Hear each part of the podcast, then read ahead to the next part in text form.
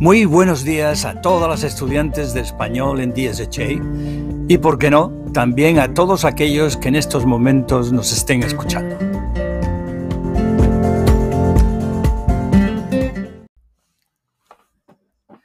Y ahora un grupo de estudiantes de AP Spanish nos va a hablar sobre todo aquello que hay que tener en cuenta antes de iniciar un viaje largo en avión.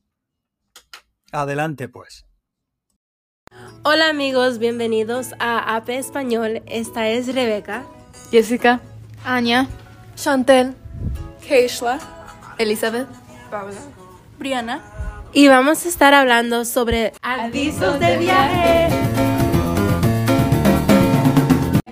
Número 1. Si vas a viajar a Europa, asegúrate que dices que eres de Canadá y no de América, porque te van a tratar mejor.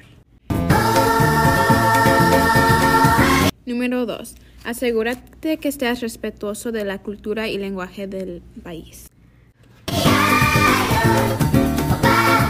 Número 3. Asegurarse que su pasaporte no esté vencido durante las fechas del viaje.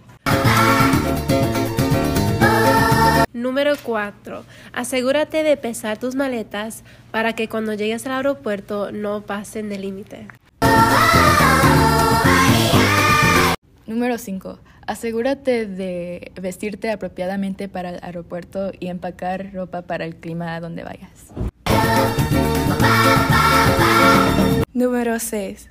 Asegúrate de hablar con su banco antes de viajar porque su banco marcará su cuenta si gastas dinero fuera del país. También hable con su banco sobre transacciones extranjeras. Número 7. En el aeropuerto, chequee las pantallas constantemente para asegurarse que su puerta de embarque no ha cambiado. Número 8. Asegúrese de tener un artículo que haga que su maleta resalte de todas las demás maletas de apariencia similar. O si puede, comprar una maleta que no sea color oscuro. Número 9. Cuando viaje al extranjero, evite consumir leche o frutas que tienen bacterias.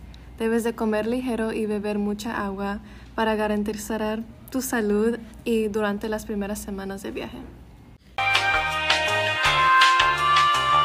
Número 10.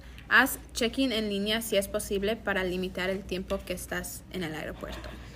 Y siéntanse muy seguros de volar con el señor Hurtado.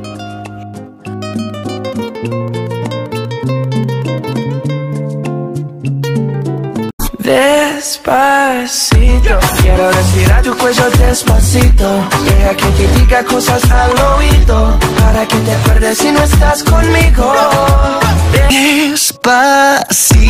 Quiero respirar tu cuello despacito. Deja que te diga cosas al oído. Para que te acuerdes si no estás conmigo. Despacito.